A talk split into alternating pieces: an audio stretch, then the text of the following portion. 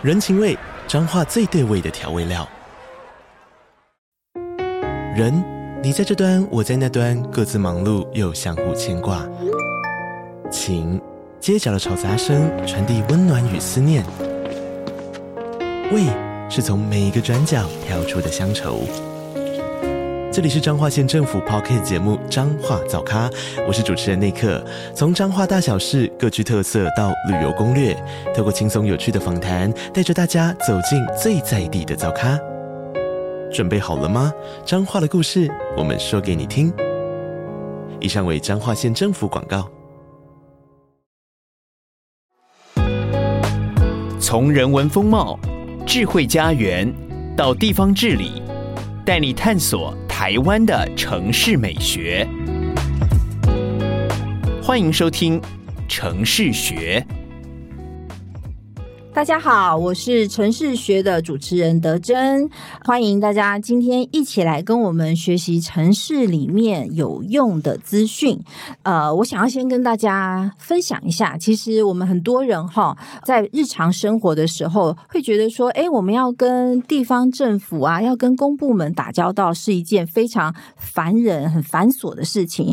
但其实呢，我们的地方政府呢，提供了我们非常多很贴心、很有用的一些。些讯息其实都是我们民众平常可以去尽量的去利用的哈。那今天呢，我们就邀请到新北市政府地震局的专门委员素霞陈素霞来上节目，跟我们聊一下地震局呢到底在做什么，我们可以从地震局得到什么有用的资讯。素霞跟听众朋友打招呼，大家好。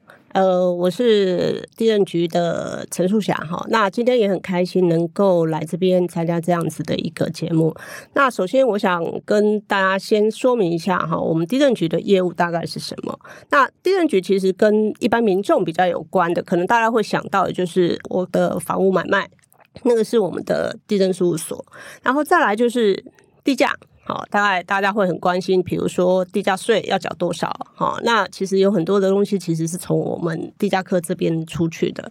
那或者是说，大家其实最近很夯的实价登录，好，那一些房屋的那些价格，这些也都是我们所地震局这边所管理。那其中还有一块，其实还蛮大一块，就是我们的开发。好，其实大家应该都可以看到，其实到处都会有一些土地开发的案子。那这一些也是我们地震局一个很重要的一个任务、一个工作。那其实对跟民众来讲，其实地震的东西它真的很专业。好，那怎么样去把有一些资料哈去做一个整合，其实一直以来都是我们想要努力的一个呃方向或者是目标。那其实像就像我们市长也一直在讲简政便民嘛，那简政便民其实你怎么样去把很多很多散在各个不同机关的一些工作，或者是甚至在那一些业务或者是一些资讯，去把它整合起来，我觉得。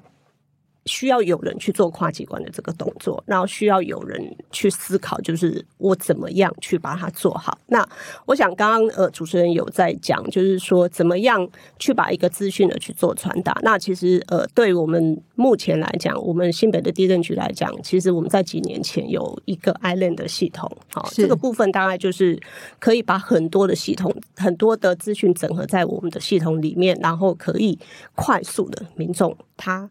可以一键，他就查到他想要的一个东西。嗯嗯，大概是这样子。OK，素霞已经把我们今天要谈的主题哈，就是开宗明义的点出来。我们今天就想要跟大家来聊一下，就是说，刚刚呃，素霞有提到说，其实买卖房子是在地震局这里面协助民众的一个非常重要的服务哦。那买卖房子这件事情其实是人生大事哦。那很多人呢都会上网去看一些各种各类型的跟房屋相关不动动产相关的一些讯息，可是这些讯息这么多，这么的丰富，到底哪一个是真的，哪一个是假的？其实我们都搞不清楚啊。所以清北市政府地震局给了我们一个非常好的这个入口网站，它叫做 Island I L A N D，好，大家只要上网查询 I L A N D 或是爱联网，就可以连到这样子的网站了。那我想要先请教素霞一下，跟我们分享一下 iLand 这个网站，爱联网的网站，它的功能有哪些啊？呃，我想对一般民众来讲，哈，其实我必须要提醒的是说，买房子它不是很单纯的就是去看房屋所有权人是谁。好，他其实可能还要看，比如说他这个地方，他到底它的分区是什么，然后它有没有一些所谓的租约。好，所以我想这个对民众来讲，他其实有可能他需要在买卖的交易过程里面，他需要去查到的。那也是因为是这样，所以我们在爱联网的这样子的一个当初在设计的时候，其实有思考到这一个部分。所以我简单的。呃，去讲一下我们爱联网大大概好，以到现在为止，我们现在的图层大概有一百一十六个，好，也就是说各个公家机关或者是或许也有一些私人的一些图层的这一个部分，其实我们都可以在我们那个系统里面去查到。那这些图层大家可以看到，比如说我的土地分区在哪里，我的学区在哪里，哎，这个可能家里有小孩的可能就很需要。我今天买房子，我总是要知道。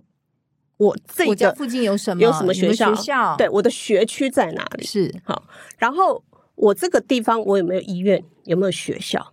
好，然后我的一些生活机能，我甚至于我连离我捷运站有多远？好，这些东西其实大概都对于民众来讲，他其实都我认为啦，在做那个所谓的平常生活上面来看，他其实都都非常非常的一个在意的。那爱联网它最大的功用就是像我们刚刚讲的，它有收纳了我们很多的一些地震资讯。就像我刚刚说的，也许它有没有租约啊，然后也许它可以知道说，诶，这个地方它到底是属于非都或者是都市区，然后它如果是都市区，它到底是什么分区？那甚至于我今天如果我今天想要办哦，我决定我要买了房子，然后我要找哪一些地政士办？哎，其实我们这里面也有地震式地图哦，所以其实你也可以从这里面去找到你的东西。那当然，除了这一些所谓的那个我们所谓的不动产的资讯以外，我们也有一些跨机关的东西。是，比如说我可以去看看说，哎，它到底是不是法拍屋？嗯嗯嗯，对不对？我有可能，比如说我去看看户政的户户籍图，或者是说我甚至于我有没有可能在我这里面去看到一些建管单位的一些公务与大厦的一个资料。好，所以我想这样子对于一般民众来讲，我可以在我这个网站里面，其实点进去就可以。那爱联网最大的一个功能是，它其实可以透过地图定位，然后从定位里面，它甚至可以产生三 D 的立体图哦。因为一般民众在看地图的时候，比较难以想象说，我现我那一些东西到底长了什么样子。是要如果我有三 D 的立体图，比较能够。去知道说，哎，我大概是怎么样？好，然后其实我觉得阿里网哈最大的功能是我这个全部都弄出来了以后，我点进去，我还可以知道说我这个价格是多少。哦，OK，嘿所以其实你不用，比如说我要买永和的房子好了，永和也也当然不是很大哈，但也不小，我不用房子很贵，对，然后我不用到处这样跑来跑去看，我先在网站上先做一一波功课就可以了。是。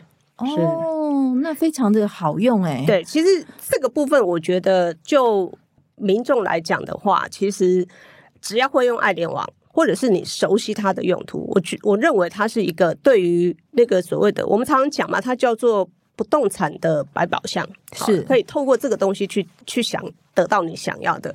那甚至于我们就在讲说，其实你今天可以不用到。我们地震局或者是地震事务所，或者甚至到我们市府的其他各个机关去跑，反正我今天只要划划手机，或者是我划划按键，我就可以得到我想要的资讯。嗯，好，其实对我我认为它这个东西对于民众来讲，它其实可以省下他不少的时间，或者是省下他不少的金钱。嗯嗯嗯，也就是说，其实有些人他喜欢自己呃找房子、卖房子、买房子哈，那有些人他喜欢找中介，但是不管你要用哪样子的方式，其实你都可以透过新北市。政府地震局提供给你的这么完整，然后具公信力的这样子的资讯，先做功课，你就比较不用担心说，哎，你会不会被骗啊？会不会被引导啊？做错误的引导这样子，那非常的好，非常的好用。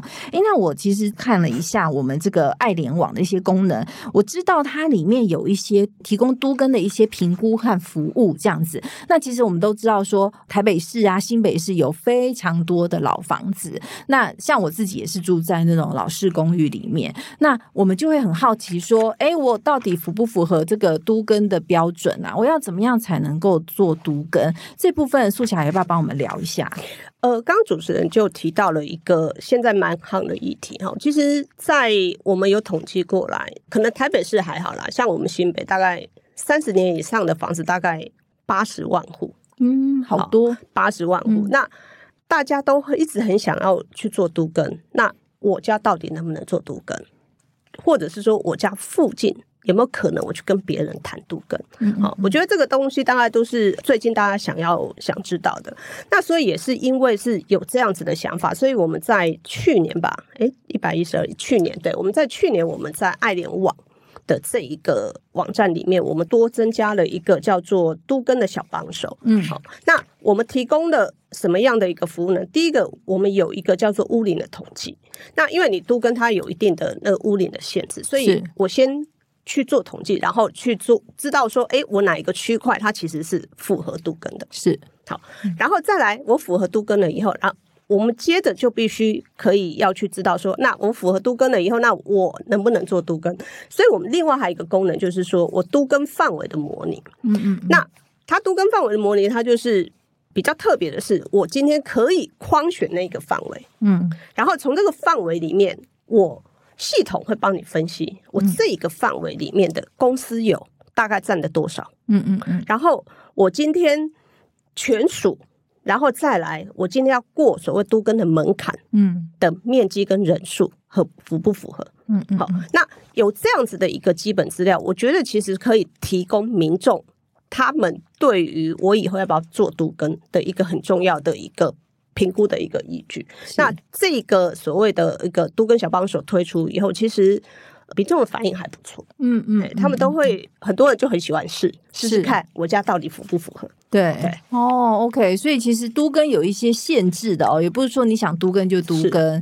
那你要怎么知道说我住的地方能不能都跟，有没有什么限制？哈，其实，在上网上这个新北市政府地震局提供的这个爱联网里面，就可以提供你这样子丰富的资讯，你可以自己去查询。哈，那另外我也想问啊，其实呃，我们都看过房子嘛，哈，我们也都知道说，哎，看房子有时候就是那个大街小巷，有时候下班回来的时候，这街边看一看，有时候去吃个早餐的时候，哦，那个巷口看一看。那其实我不可能一直带着 notebook 四处跑啊，然后我早。找到这这些资讯，我也不可能每一份都印列印下来带在手上吧？哈，那那这怎么办啊？我们要怎么样去用这样行动看屋的方式，很快的利用呃这个爱联网的服务？呃，刚主持人就讲到一个重点啊，真的是我相信啊，主持人应该有上过我们的爱联网，才会有提出这样子的一个需求。因为其实爱联网就像我刚刚讲的，我有一百一一十六个图层，所以它其实本身我们的网站上。的所有的功能或者是操作的界面，坦白说，它有一点点的复杂。是，那可是对于我们一般民众来讲，他如果我今天不是地震的专业，我可能不需要用到那么复杂。那我只是很单纯的，比如说，我只是想，就像刚主持人讲，我要看个房子或什么的话，其实我们也有这样子知道说大家有这样子的需求，所以我们在爱联网上网，就是一百零八年上线。后的一年，我们就发展了一个所谓的手机行动版哦。那也就是说，我今天走走走，我发现这边诶，这个房子好像还不错，我这边区域还不错，嗯，那我就可以用本身手机里面点进去以后，它会有一个地图，是，然后地图呢，它就会定位。最主要的是，我觉得我们爱联网还不错的是，我有我们有一个 GIS 的定位系统。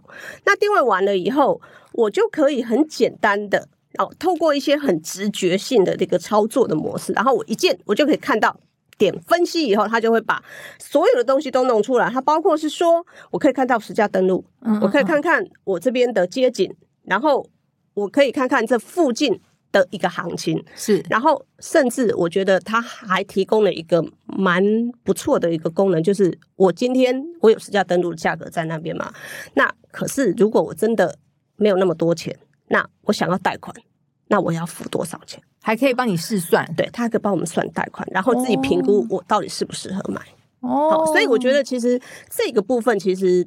对，我们其实有统计过，其实我们在做一般来讲所谓的使用率比较高的，大概就是这一个部分。哦，OK OK，也就是说，下次民众啊要去看房子的时候，哈，街边走一走，看去吃饭看房子的时候，你就随身带着这个手机，爱联网点上去，哈，就会知道说，哎，实价登录这边地价是多少，哈，买卖房子的交易的实际金额是多少。我买不买得起，他都先帮你算好，说，哎，我贷款，我贷不贷得起，这样子非常的好用。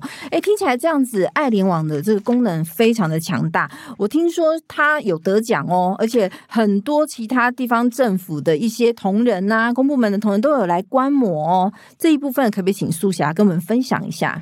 谢谢主持人的一个，我讲应该是肯定吧，哈，因为其实他其实一直在跟着我们的一个需求与时俱进的在做一些功能的一个调整。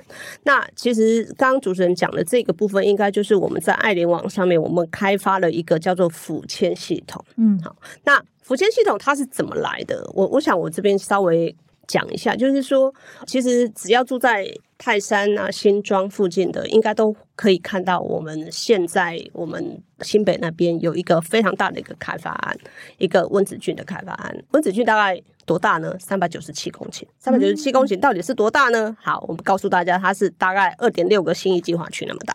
哇，那很大哎。对，那在做开发之前，我们必须要。这个土地要腾空，然后我们才有办法去做一些管沟啊或什么。那那么大的范围，当然大概我们统计过，大概一万六千个所有权人。然后比较难度比较高的是那一边是工厂，有四千多户，有四千多家工厂。那你怎么样去让这一些厂家能够去把它搬到另外一个地方去，把它安置，然后不要有任何抗争，其实是我们一直想要努力的一个目标。其实也是因为这个工程这么大，所以其实当初市长他们应该是说，他其实市长非常的重视这样子的一件事件，他希望我们大家朝着零抗争的目标去走。所谓的零抗争，就是大家都可以开开心心的搬家，不要在过程里面啊，然后去产生什么样的一个一个纷争。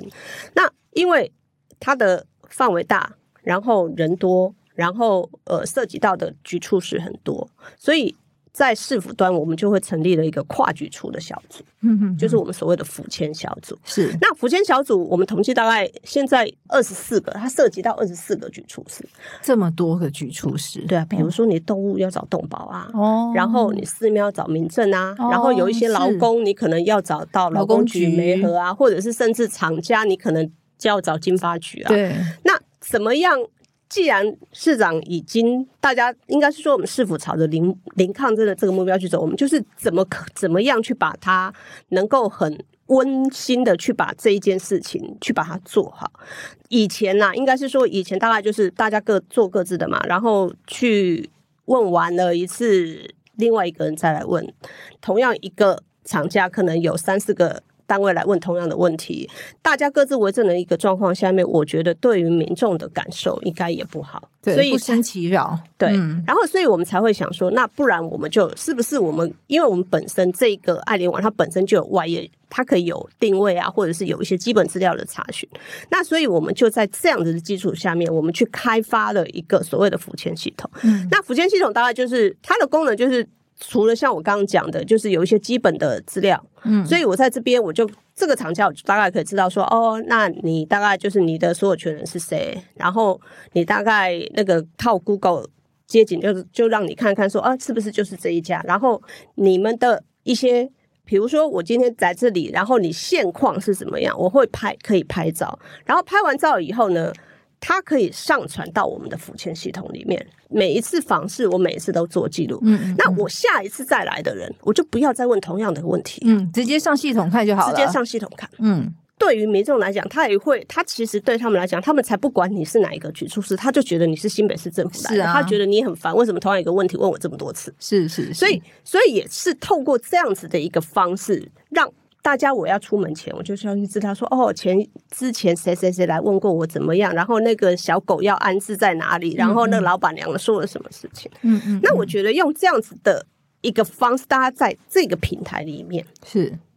可以互相的去做一些沟通，嗯、那这样子我就减少了我们很多的不必要的一个行政的一个浪费。然后讲这样子，嗯、其实除了这些基本的协助以外，它还有一个比较大的一个功用，就是它其实可以统计说，哎，到底四千多家里面有哪几家是已经答应要搬迁了，哪几家是没有？好，那我针对这几个没有。答应的，他到底遇到了什么样的一个困难？然后我们要怎么协助他？对，他其实都有一个统计报表，嗯、所以也就是因为是这样的一个，我只能够说，其实是协助于他们辅签小组一个非常非常大的一个公用的一个系统，让我们整个的，应该是说我们整个的府签作业。除了达到我们市长讲的他们当初下的吧零抗争的目标以外，其实我们整个期程也有提前。嗯、那也是因为是这样，所以就像刚刚那个主持人说的，其实我们在今年的考试院的杰出贡献奖里面，好，我们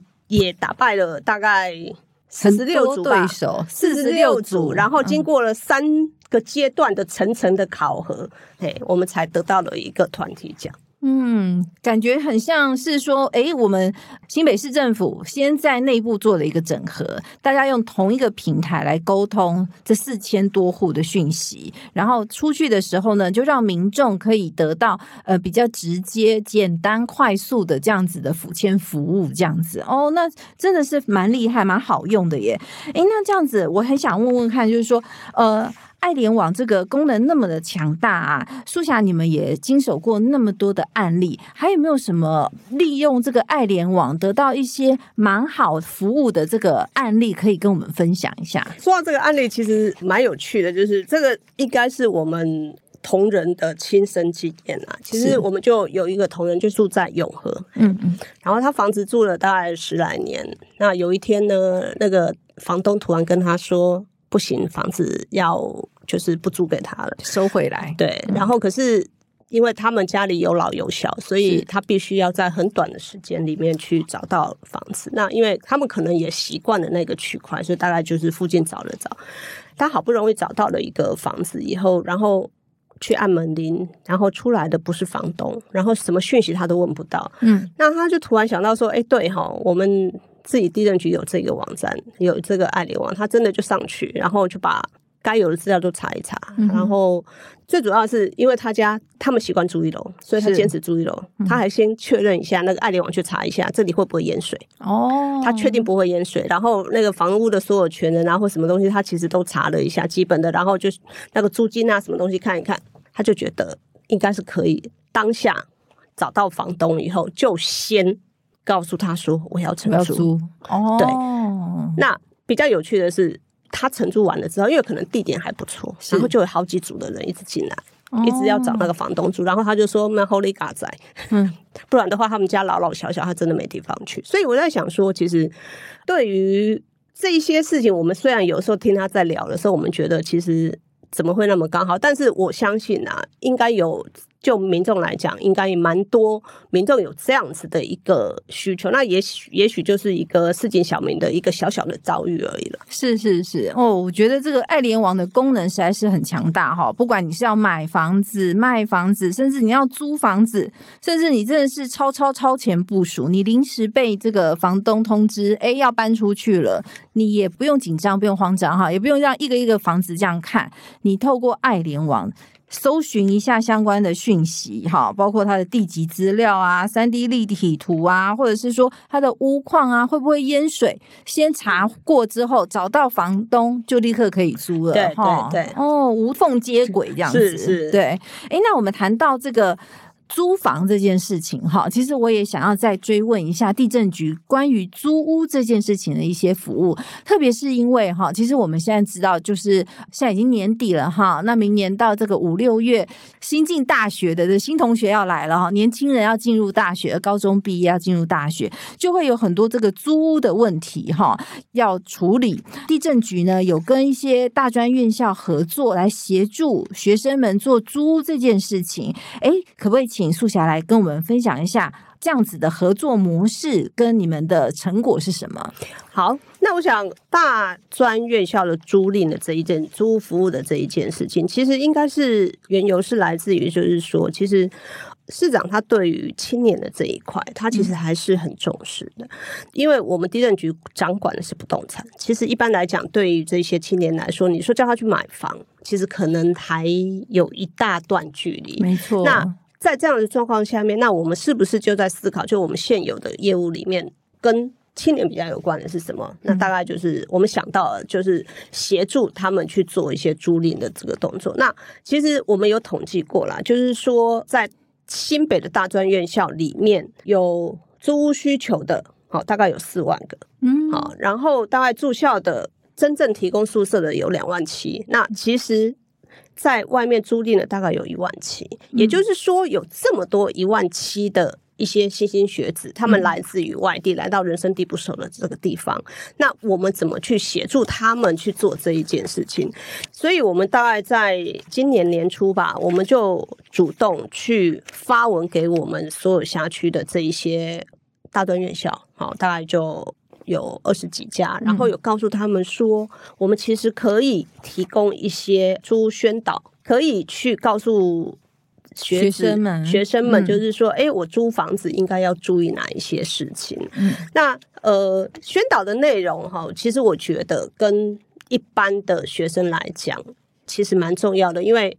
有很多的小朋友，他们其实根本就第一次租房子，没错。然后他们根本就不晓得那个有一些权利义务关系。有的时候可能学长姐介绍，那学长姐介绍下来，那到底是不是真的好不好？那我觉得这些东西其实都可能他们在急着要搬家的过程，或者是急着要住的过程里面不会去注意的。那其实我们在宣导的内容，大概会告诉，会跟这些学子们大概有几个重点。第一个就是说。你要租房子，你要跟谁住？是好，你不要去租到那个所谓的二房东，或者是他完全没有跟你有一些房子有真正的权利义务关系的人。然后再来第二个部分，就是说，那你在租房子的时候，你要怎么去看这个房子适不适合住？所谓适不适合住，就是说它安不安全？对，嘿，然后那个它到底有没有跟你的广告一不一样？好，然后第三个就是说。好，我现在决定我要住下来了。那我要怎么去签约？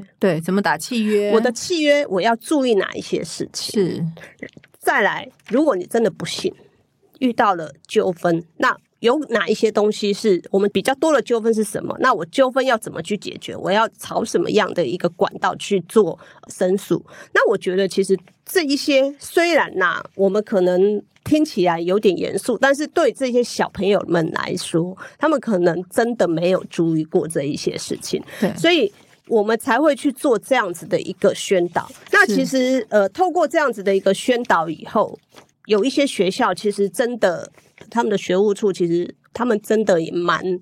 重视这一件事，他们就会跟我们讲说：“哎，那我们是不是可以协助他们做一些什么事情？”嗯嗯嗯嗯嗯。所以其实我这让我想起来说，其实我们有时候在大学的时候，哈，之前啊哈，在大学的时候就会看到很多一些宣导的讲座啊，你都会觉得说：“哎，这好像不关我的事。”哎，那现在不可以走过路过，不可以错过哈。是。其实新北市政府地震局啊，会跟学校合作开办这个租屋宣导的讲座，里面有非常丰富的讯息。那对于这些孩子们，你从高中才毕业，你可能是人生第一次租房子，你需要注意什么事情，都可以在这个讲座里面得到这样子的讯息，哈，非常好。那另外我，我我其实有看到一些资料，知道说，哎，你们。新北市政府地震局真的很会主动出击哈，除了到进入学校宣导讲座之外，你们还会去看学生的租赁的这个房子的状况适不适合，包括消防门禁啊这些内容哈。这个部分素霞要不要跟我们分享一下？好，那那我想，所谓的租赁房市的这一个部分，认居房市，这个也是我们今年比较特别的东西。嗯、其实我们都是。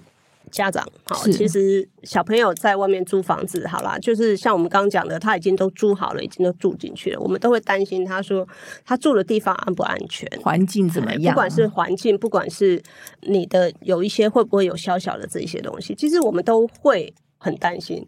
那也是因为是这样子，所以我们才在想说，那好，那我们是不是就我们主动的去帮他们协助他们？那其实。我觉得还不错的是说，我们呃新北的各个局处是其实都还蛮支持我们做这样子的一个计划的。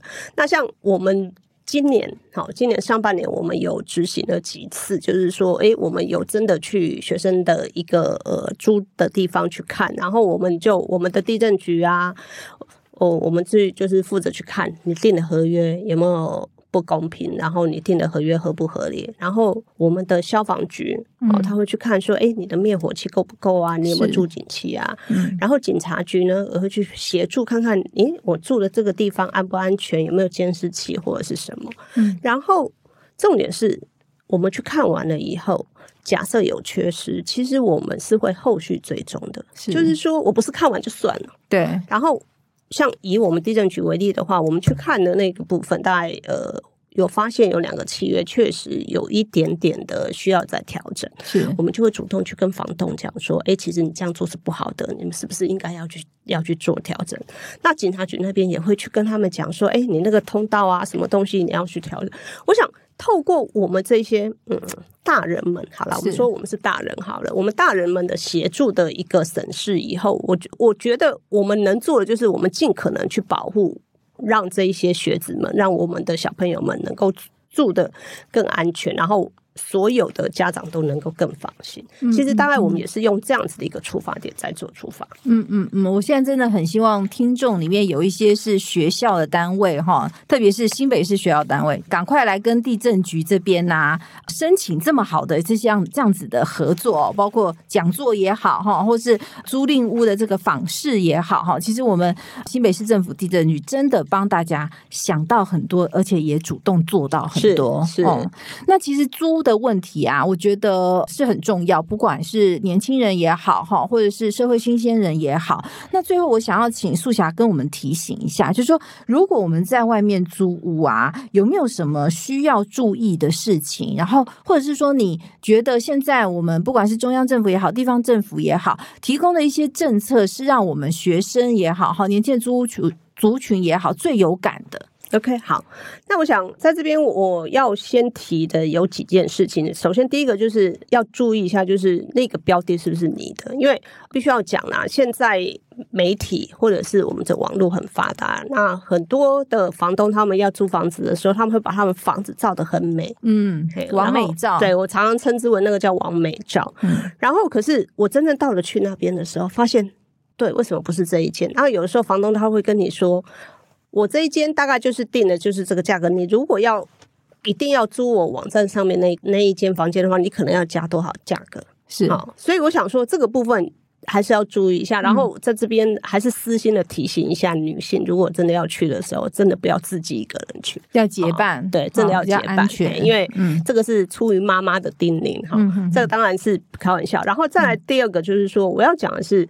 要注意一下房东是不是真的所有权人。嗯，其实这个这个案子来自于就是我们刚刚我刚刚讲的，我们其实有去访视，是，然后访视的结果，我们真的在实际是发生，就那个学生讲说，哎，你这个东西好像不太对，然后是不是要找房东？结果发现那个他承租的那个不是房东，不是真正的他的房东，不是房屋所有权人。你签约的那个人根本就不是属于没有拥有这个房子，对，所以所以这个部分我觉得可能还是要真的注意。然后再来第三个就是说，有一些比如说就是一些我们统计下来，其实纠纷里面有一个还蛮多，就是针对那个修缮费用的一个分摊。嗯，那有的时候，比如说你进去的时候，你可能少做了一个动作，少做了照相的一个动作，那等你。到时候如果要退房或者是要退租啊，或者是当发生问题的时候，你怎么去跟房东去把这一些那个权利义务关系去弄哈。那有的时候，坦白讲了，有的时候一些学生他们其实也就是比较弱势，然后就房东说什么就什么。嗯，那我觉得也不懂。对，嗯，对，我觉得一来他不懂，一来二来他可能也觉得啊随便啊这样子。但是我会觉得，其实这样子对于。